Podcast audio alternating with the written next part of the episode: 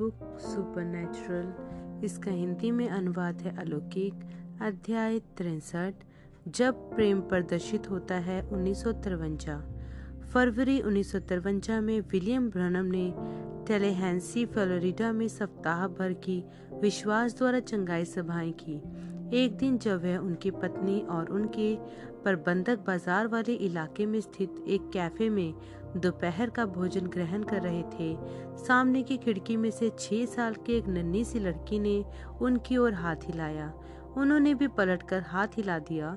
जल्दी ही वह भी अपने पिता को हाथ से खींचते हुए भोजनालय के अंदर ले आई। वह बिल की मेज पर आकर रुके और बच्ची ने कहा, भाई ब्रनम क्या आपको मैं याद हूँ? नहीं, मुझे नहीं लगता कि मुझे याद है। जब आपने मेरे लिए प्रार्थना की थी, खुदा ने मेरी अंधी आँखों को ठीक कर दिया था। उसके पिता ने फिर पूरी बात बताई कि पिछले वर्ष उसकी बेटी ने एक दुर्घटना में अपनी एक आँख खो दी थी उसके डॉक्टर ने कहा कि उस आँख से दोबारा देख पाने की कोई भी आशा नहीं है, लेकिन उसके पिता को यह विश्वास था कि एक आखिरी आशा अभी भी है। उसने अपनी बेटी को अस्पताल से निकाला, उसके लिए अपनी कार की पिछली सीट पर एक बिस्तर बनाया और सिर्फ़ खाने और ईंधन बनाने मात्र के लिए ही रुकते हुए इंडियाना के लिए निकल पड़ा। वे रविवार की रात तक जेफरसनविल पहुँच गए और बिल को चर्च से बस निकलते हुए पाया। बिल ने इस प्यारी नन्ही सी लड़की के लिए प्रार्थना की और अब वह चंगी हो गई थी। कौन सी आँख अंधी हो गई थी? बिल ने पूछा। यह वाली, बच्ची ने बताया। मेरा मतलब है यह वाली। पहले उसने एक आँख की और इंगित किया और फिर दूसरी की ओर। आपको मालूम, मुझे याद ही नहीं है। उसके पिता ने हँसते हुए बताया, यह वाली थी। जाने से पहले, बच्ची ने बिल के हाथ में एक लिफाफा थमाया। जिसे उन्होंने अपनी जेब के हवाले कर दिया और घर पहुँच जाने तक उसके विषय में भूल गए। जब उन्होंने उसे खोला तो उन्होंने पाया कि वह एक वैलेंटाइन कार्ड था, जिसमें उसने एक प्यारी सी कविता के नीचे अपने हस्ताक्षर किए हुए थे। उन्नीस के मई में बिल ने एक मेहनत भरी विश्वास द्वारा चंगाई की सभा श्रृंखलाएँ जोनस बोरो अक्रोंसो में की, जिसमें लगातार छह दिनों तक सात सभाएँ थी। इस सब, इस सप्ताह के दौरान, जॉन सबोरो में एक प्रचारक ने अपने स्थानीय रेडियो प्रसारण पर दिव्य चंगाई का मज़ाक उड़ाया। न सिर्फ़ उसने विलियम ब्रनम पर एक घोटाला करने के पाप का दोष लगाया, उसने जनता को यह कहते हुए चुनौती भी दी, मैं ऐसे किसी भी व्यक्ति को हज़ार डॉलर दूँगा जो यह साबित कर सके कि चंगाई का चमत्कार घटित हुआ है। इस प्रसारण के समाप्त होने के पश्चात घंटे भर के अंदर ही बिल के प्रबंधक दो को दर्जनों लोगों ने फ़ोन करके स्वयं को प्रस्तुत किया कि यदि बिल उस आदमी की चुनौती को स्वीकारना चाहे तो वह स्वयं एक ऐसा सबूत है। बिल ने ऐसे कई सारे मामलों को इकट्ठा करके कहा, चलिए उस हज़ार डॉलर को वसूला जाए। एक आदमी तो साथ में अपने डॉक्टर को भी ले आया। इस बात को प्रमाणित करने के लिए कि एक समय था जब वह कैंसर से मर रहा था। एक दूसरी स्त्री अपने साथ अपने पड़ोसी और अपने डॉक्टर को ले आई, साथ ही अपना चिकित्सकीय लेखा जोखा भी, ताकि यह साबित कर सके कि उसने एक व्हील चेयर में गठिया से पीड़ित होने के कारण 20 वर्ष बिताए हैं। जब उन्होंने उस प्रचारक का सामना किया सारे सबूतों के वज़न के बावजूद वे आदमी मुकर ही गया। अच्छा आ, मैं नहीं कर। पैसा असल में यहाँ नहीं है। यह तो टेक्सास में हमारे डिनोमिनेशन के मुख्यालय में है। तो कल हम लोग हवाई जहाज़ से टेक्सास चल चलते हैं और वहाँ से ले लेंगे बिल ने दृढ़ता पूर्वक कहा। मैं उस धन को मिशनरियों के लिए एक सहायता निधि में जमा करना चाहता हूँ। दुर्भाग्यवंश, वह लोग जो उनके प्रमाण थे, उनमें से एक भी उनके साथ इतनी जल्दबाजी में टेक्सास नहीं जा सका। सो, उस डिनोमिनेशनल वाले पादरी ने एक विकल्प सुझाया। जब मैं अपने मुख्यालय जाऊँगा, मैं एक लड़की को लेकर उस तरह से उसकी बाह काट दूँगा। यदि आप मेरे भाइयों के लिए उस जख्म को चंगा कर देंगे तो फिर वह लोग आपको हज़ार डॉलर दे देंगे। आप दिमागी कमी के बहुत ही बुरे मामले से ग्रसित हैं, बिल ने घृणा भरे स्वर में कहा। भला एक मसीही इस प्रकार के घृणित कथन को अपने मुँह से कैसे निकाल सकता है? यह तो बिल्कुल वैसा ही मालूम पड़ता है, जो उन्होंने यीशु से बोला था। यदि तू खुदा का पुत्र है तो क्रूज से उतर आ और हम तुझ पर विश्वास कर लेंगे। मत्ती सताई उनतालीस से तरतालीस। यह तो एक अविश्वासी का वही जाना पहचाना रोना है। यीशु हमें एक चिन्ह दिखा बत्ती बारह की अठत्ती सोलह की एक, मरकुस आठ की ग्यारह, लूका ग्यारह की सोलह। जबकि प्रतिदिन आश्रय कर्म घटित हो रहे थे, जिन्हें देखने के लिए फरीसी वहाँ पर होते ही नहीं थे, और यदि वह किसी आश्रय कर्म को देख भी लेते थे तो कहते थे कि बाल जबूब दुष्ट आत्माओं के सरदार की सहायता से करता है। यह हमेशा ऐसा ही रहा है। स्वामी, हम आपका विश्वास करेंगे, यदि आप वहाँ चले जहाँ हम चाहते हैं, और वह करें जो हम चाहते हैं कि आप करें। लेकिन यीशु फरीसियों के किसी बंधन में बंधा हुआ नहीं था। वह अपने पिता की इच्छा को पूरा करने के लिए आज़ाद था। उसी तरह से वह आज भी आज़ाद है। उन्नीस के जून में बिल कॉन्सरविल इंडियाना गए, जहाँ पर उन्होंने एक सप्ताह के अंदर किसी तरह से दबाकर नौ सभाएँ समायोजित की। उसके बाद देश भर में महीनों की सभा श्रृंखलाओं से थक कर उन्होंने अपनी गर्मियों का बचा हुआ हिस्सा अपने परिवार के साथ घर पर आराम करने के लिए छोड़ दिया। ज़ाहिर सी बात है, वे पूरी तरह से आराम तो घर पर भी नहीं कर पाते थे। लोग लगातार उनके व्यक्तिगत समय पर हस्तक्षेप करते रहते थे। यूविंग लेन पर अपने मकान में बिल पाँच वर्षों तक रहे और उन्होंने कभी कोई भोजन ऐसा नहीं खाया, जबकि उनकी खिड़की के पर्दे खुले हुए हों। अक्सर उनके आँगन में अजनबी लोग उनसे मिलने के इंतज़ार में खड़े होते थे। इस इंतज़ार में कि वे उनको अपनी समस्याएँ बता पाए, इस आशा के साथ कि उनसे सलाह प्राप्त होगी और उनसे अपने लिए वे प्रार्थना करवा सकेंगे। वह लोग दिन और रात सभी घड़ियों में आते रहते थे। बिल ने लगभग तीस कारों तक को अपने घर के सामने खड़े देखा था। एक ही बार में, जिनमें से कुछ एक तो एंबुलेंस थी। जब कभी वे किसी कमरे में जाते थे, पहला काम वे यह करते थे कि खिड़कियों के पर्दों को बंद कर देते थे। नहीं तो बाहर से कोई अंदर उन्हें देख लेगा और या तो खिड़की पर खटखटा देगा, नहीं तो उन तक पहुँचने के लिए सीधे बिन बुलाए ही घर में घुस चला आएगा। बिल किसी भी ऐसे को वापस नहीं लौटा पाते थे, जो प्रार्थना की चाह में आता था। वे लोगों से प्यार करते थे और यह जानते थे कि उनमें से ज़्यादातर लोग अपने हृदयों में सत्यनिष्ठ थे। भला चंगा हो जाने का तरीका ढूंढ रहे होते थे या फिर मन की शांति पाने की कोशिश में होते थे। वह रात को सो नहीं पाते थे। यह सोचकर कि कोई माँ अपने बीमार बच्चे के साथ उनके अहाते में डेरा डाले हुए है, या कोई आदमी जो कैंसर से मर रहा है, वह उनकी प्रार्थना के इंतज़ार में, उनके अहाते में अपनी कार में सो रहा है। उन्हें वह करना ही होता था जो मदद करने के लिए वह कर सकते थे। सो जब कभी ये अजनबी उनके घर आते थे, वह उनके लिए यीशु के नाम में प्रार्थना किया करते थे। कुछ रातों को तो आने वाले अंतिम व्यक्ति के लिए प्रार्थना कर पाने तक उनके पास इतनी भी ताकत नहीं बची होती थी कि बिस्तर पर जाकर ढेर हो जाने से पहले अपने कपड़ों को बदल ले। यहाँ तक कि एक साधारण सा गृहस्थी का काम जो था बाहर लॉन की घास मशीन के द्वारा काटना भी, इन बार बार लगातार आने वालों के कारण बड़ा कठिन हो गया था। हर बार जब वे शुरू करते, कोई न कोई प्रार्थना करवाने के लिए आ जाता था। बिल अपने कपड़े बदलते, सम्मति देते और आने वाले नए व्यक्ति के साथ प्रार्थना करते। उसके बाद फिर से वापस अपने कामकाज वाले कपड़े पहन लेते थे और थोड़ी ही दूर आगे पढ़ पाते अगला व्यक्ति आ जाता था। दिन ब दिन इतने सारे लोग प्रार्थना करवाने के लिए आया करते थे कि बिल अपने लॉन को पूरा ही नहीं कर पाते थे। कभी कभार तो ऐसा लगता था कि वह लड़ाई हार रहे हो, जब तक कि वह घर के सामने वाले अहाते को पूरा कर पाते थे। पिछवाड़े में खर पतवार जंगल की मानिंद बढ़ जाते थे। एक दोपहर को आने वालों की संख्या में कुछ कमी आ गई तुरंत ही उन्होंने अपने काम वाले कपड़े पहन लिए, बिल जल्दी में पिछवाड़े की ओर भागे और अपनी घास काटने वाली स्वचालित मशीन को चालू कर लिया। जल्दी ही वह घनी घास में से एक चौड़ी सी पट्टी काटते हुए चले आ रहे थे। उतनी ही तेज़ी से जितना वह अपने मशीन को धकेल सकते थे।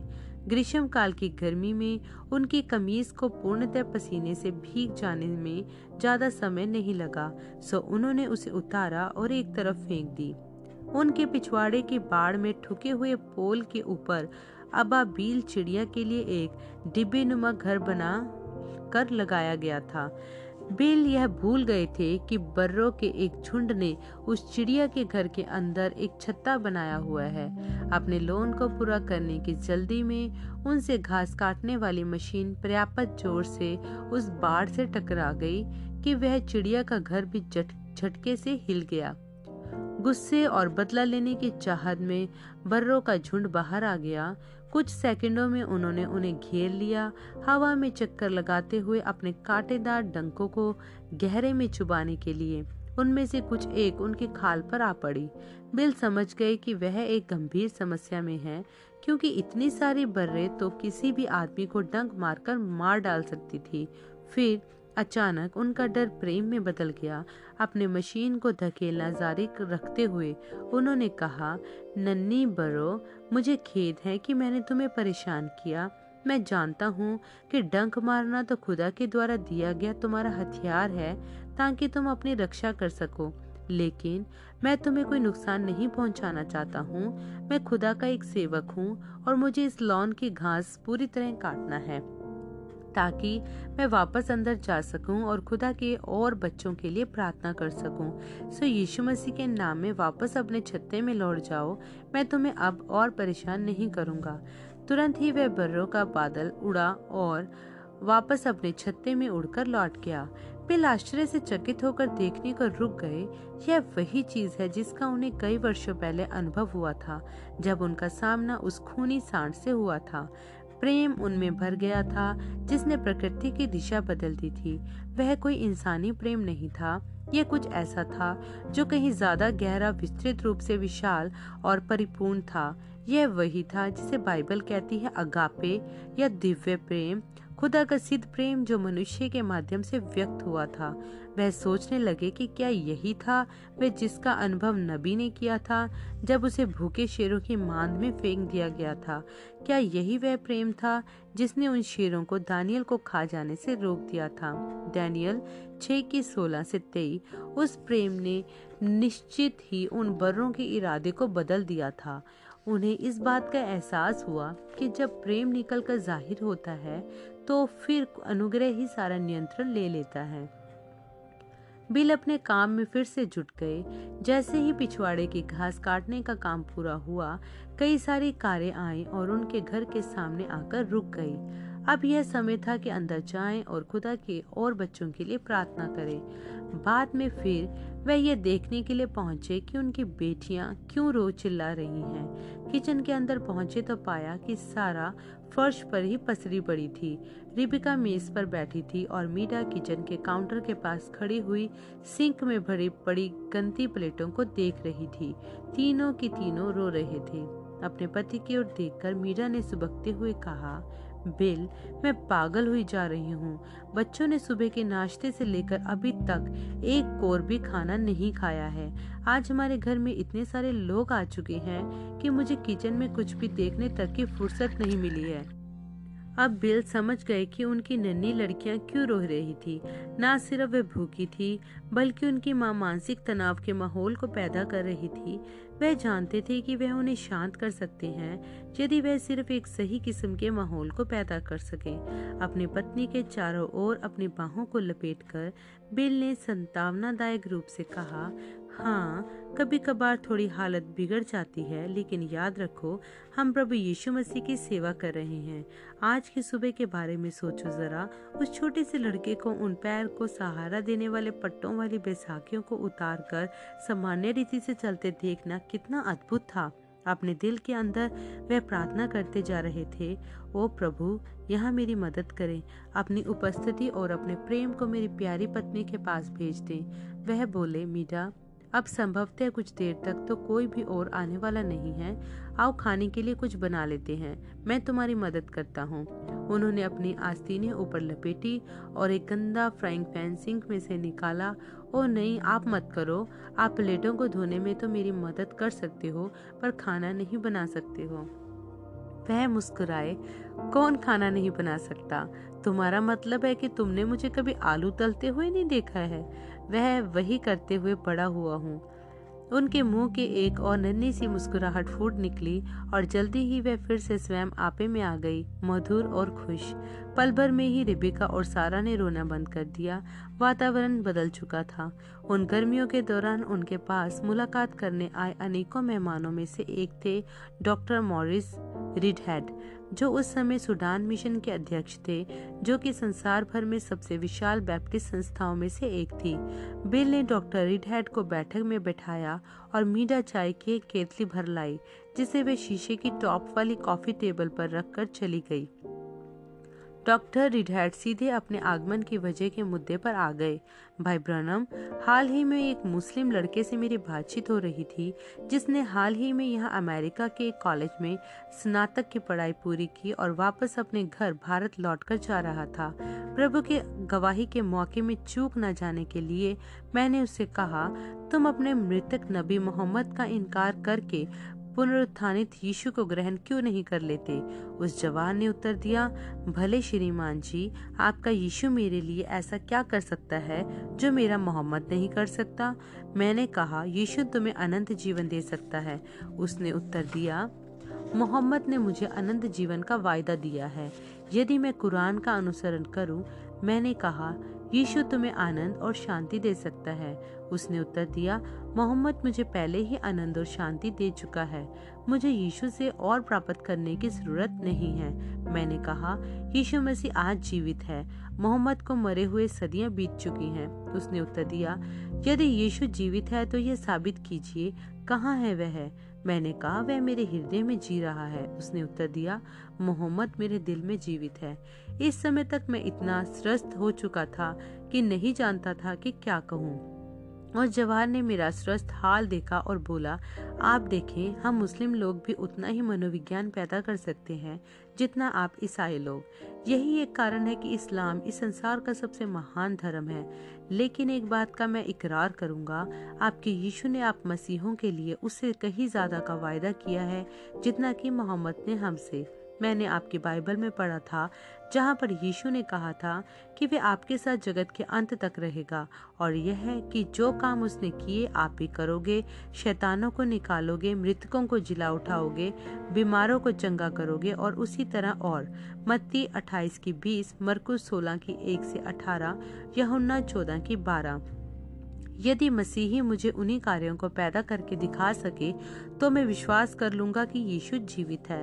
मैंने कहा, तुम मरकुस अध्याय 16 का हवाला दे रहे हो, लेकिन उसमें से कुछ आयतें बाद के तरीकों में जोड़ी गई हैं।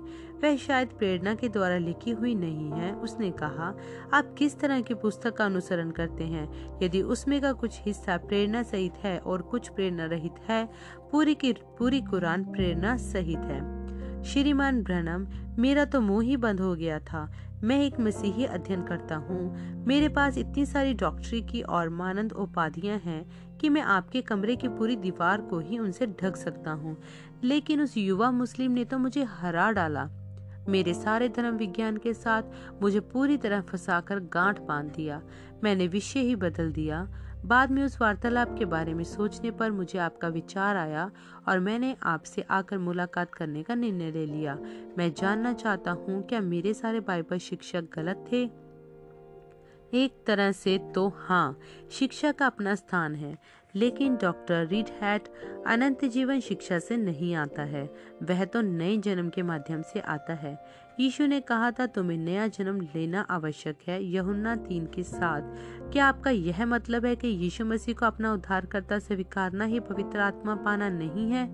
यही तो पॉलुस ने कहा था। उसने उन अफिसियों को बताया था, क्या तुमने विश्वास करने के बाद से लेकर अब तक पवित्र आत्मा पाया? प्रेरित 19 की दो, देखा यह तब था जबकि वह पहले से ही यीशु को स्वीकार कर चुके थे। भाई ब्रनम, मैं एक बैप्टिस्ट हूँ, लेकिन मैं पेंटिकोस्टल सभाओं में भी गया हूँ। क्या उस पवित्र आत्मा के अनुभव के विषय में कुछ सच्चाई है जिसके बारे में वह बात करते हैं? डॉक्टर रिडहैट बहुत सारी गड़बड़ियाँ और पागलपन वहाँ बाहर व्यापक है, लेकिन इससे यह तथ्य नहीं बदल जाता कि विश्वासी के लिए एक वास्तविक पवित्र आत्मा के बपतिस्मे का अनुभव भी है। जो पवित्र आत्मा पैंतीकुस्त के दिन उतरा था वह आज भी वही यीशु है और वह उसी किस्म की सामर्थ्य देता है, प्रेरित दो। डॉक्टर रीडहेड ने कहा, एक बैप्टिस्ट जैसे दूसरे बैप्टिस्ट से करे, मैं आपसे कुछ पूछना चाहता हूँ। अब्राहम ने खुदा का विश्वास किया और यह उसके लिए धार्मिकता गिना गया। रोमियो चार के तीन, भला अब्राहम और क्या कर सकता था सिवाय खुदा पर विश्वास करने के? यह सच है, बिल ने स्वीकारा, लेकिन खुदा ने इस बात की पुष्टि व गवाही स्वरूप उसे खतना दिया कि उन्होंने अब्राहम के विश्वास को ग्रहण कर लिया है। रोमियो चार की ग्यारह।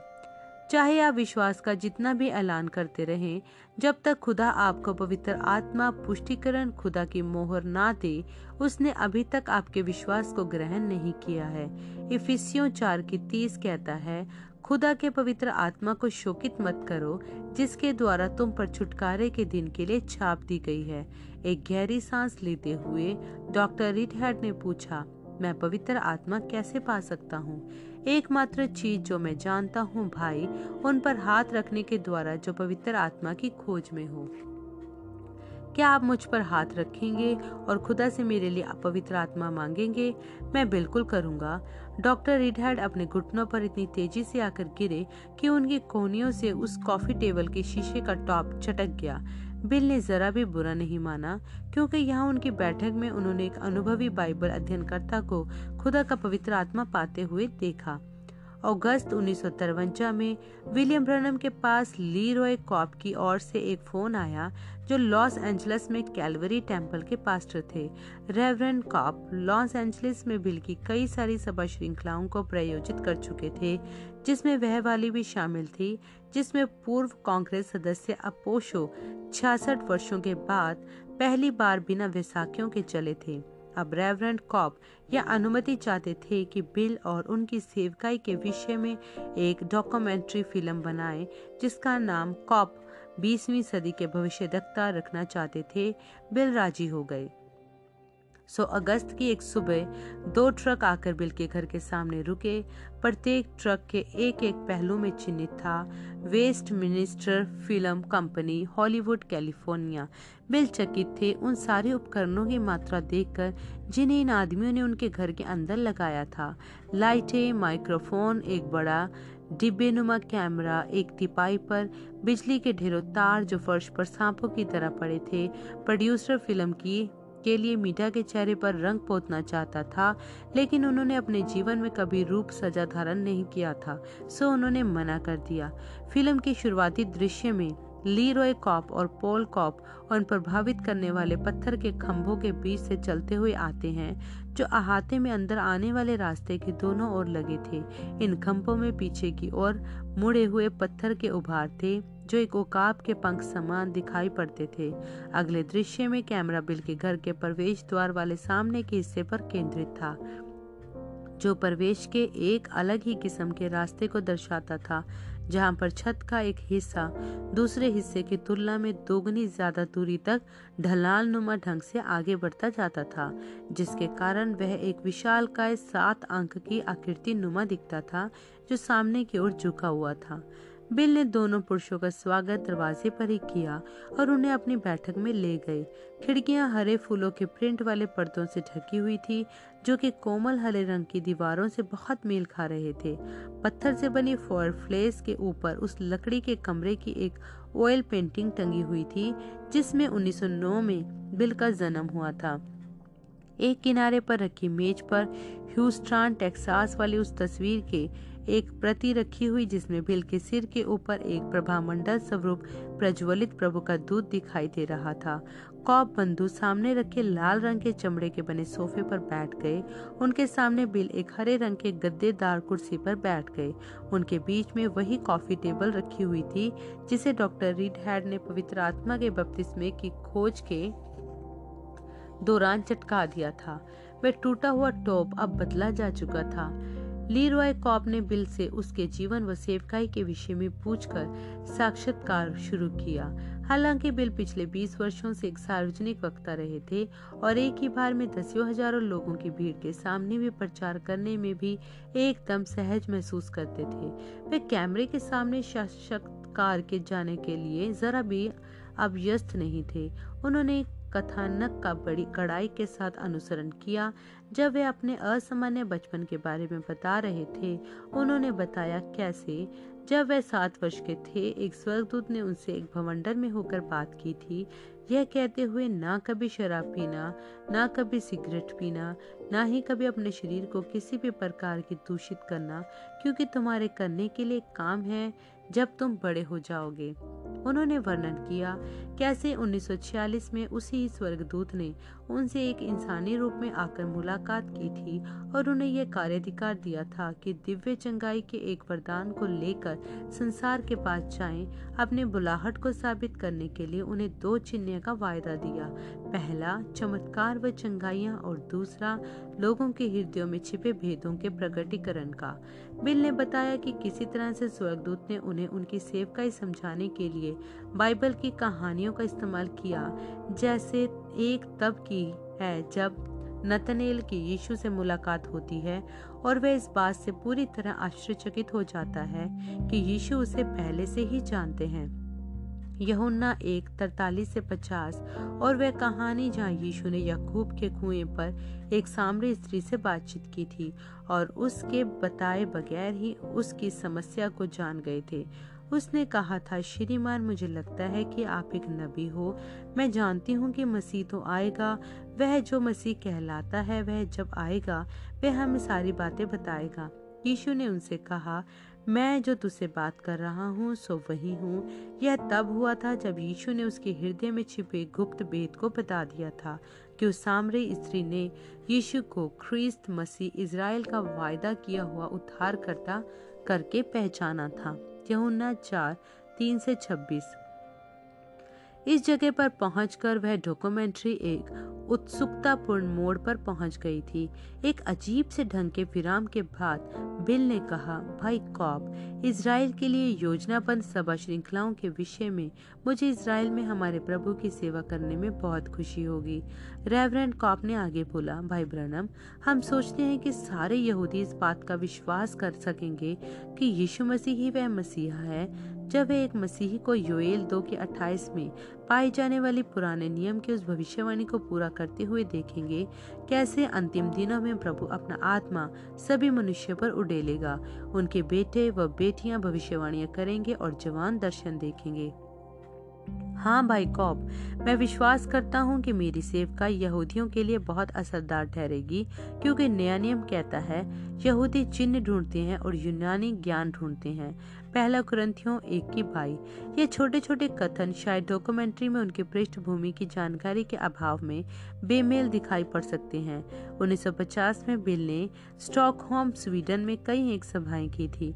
लेवी पेथरूस जो कि स्वीडन के सबसे बड़े पेंटिकोस्टल चर्च के पास्टर थे बिल की सेवकाई में पाए जाने वाले हृदय के भेदों को परख लेने वाले वरदान से इतने प्रभावित थे कि उन्होंने यह सलाह दी कि बिल को इसराइल जाना चाहिए और यीशु मसीह के सामर्थ्य का प्रदर्शन यहूदियों के सामने करना चाहिए। बिल ने इस विचार को मन में रखा तो सही, पर इसकी कोशिश नहीं की। इस दौरान लेवी पेत्रुस ने इसराइल में एक मिशनरी कार्य शुरू कर दिया। अगले दो वर्षों के दौरान उनके चर्च ने एक करोड़ नए नियम पैंतीस टाइन में यहूदियों के बीच में बंटवा दिए, खास तौर से पहली बार। वहाँ नए पहुँचने वालों को उनमें से अधिकतर लोगों के लिए यह पहली बार हुआ था, जबकि उन्होंने यीशु के बारे में पढ़ा था। कई एक यहूदियों ने पैतरुस को बताया, यदि यीशु ही मसीहा है और वह अभी भी जीवित है तो फिर वह मसीह के चिन्ह को हमें करके दिखाएँ और हम उसमें विश्वास कर लेंगे। फिर से लेवी पैथरुस को विलियम ब्रनम का ख्याल आया।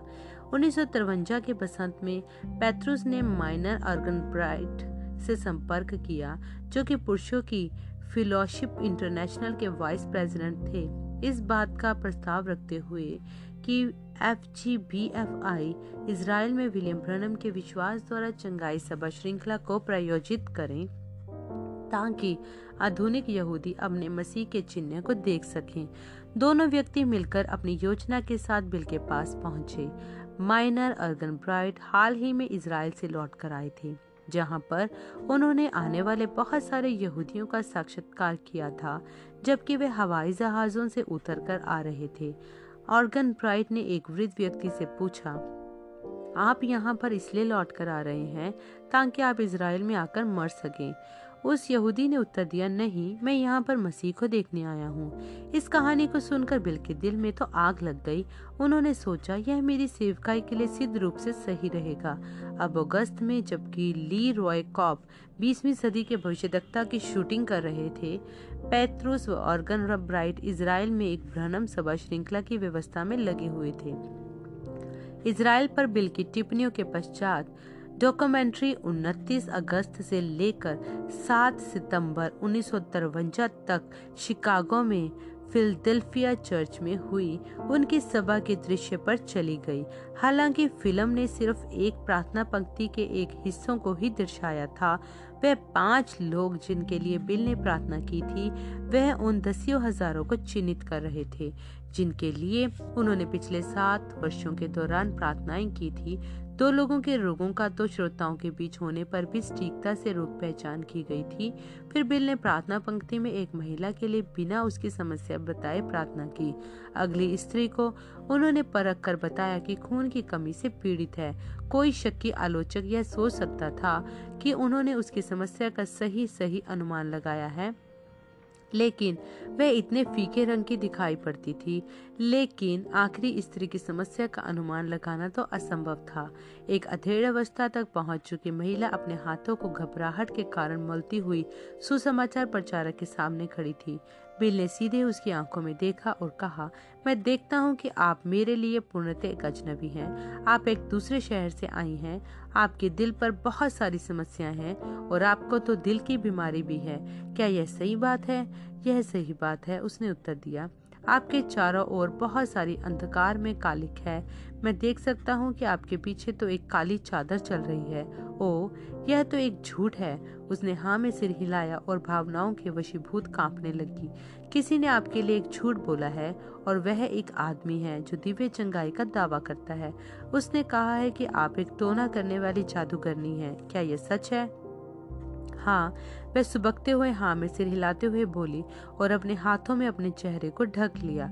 और आपके चर्च में तो इस मामले में एक हलचल आ गई है। क्या यह सच है?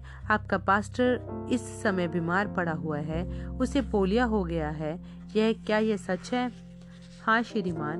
बहन, वह लोग जो आपसे बोल रहे हैं, उस पर कोई ध्यान मत दीजिए। वह झूठ बोल रहे हैं। केवल मात्र चीज़ जो आपके दिल के साथ खराब है, वह यह है, घबराहट वाली स्थिति है। जिसके कारण आपका दिल ऐसा चल रहा है। शांति से घर जाइए और खुदा आपको आशीष दे।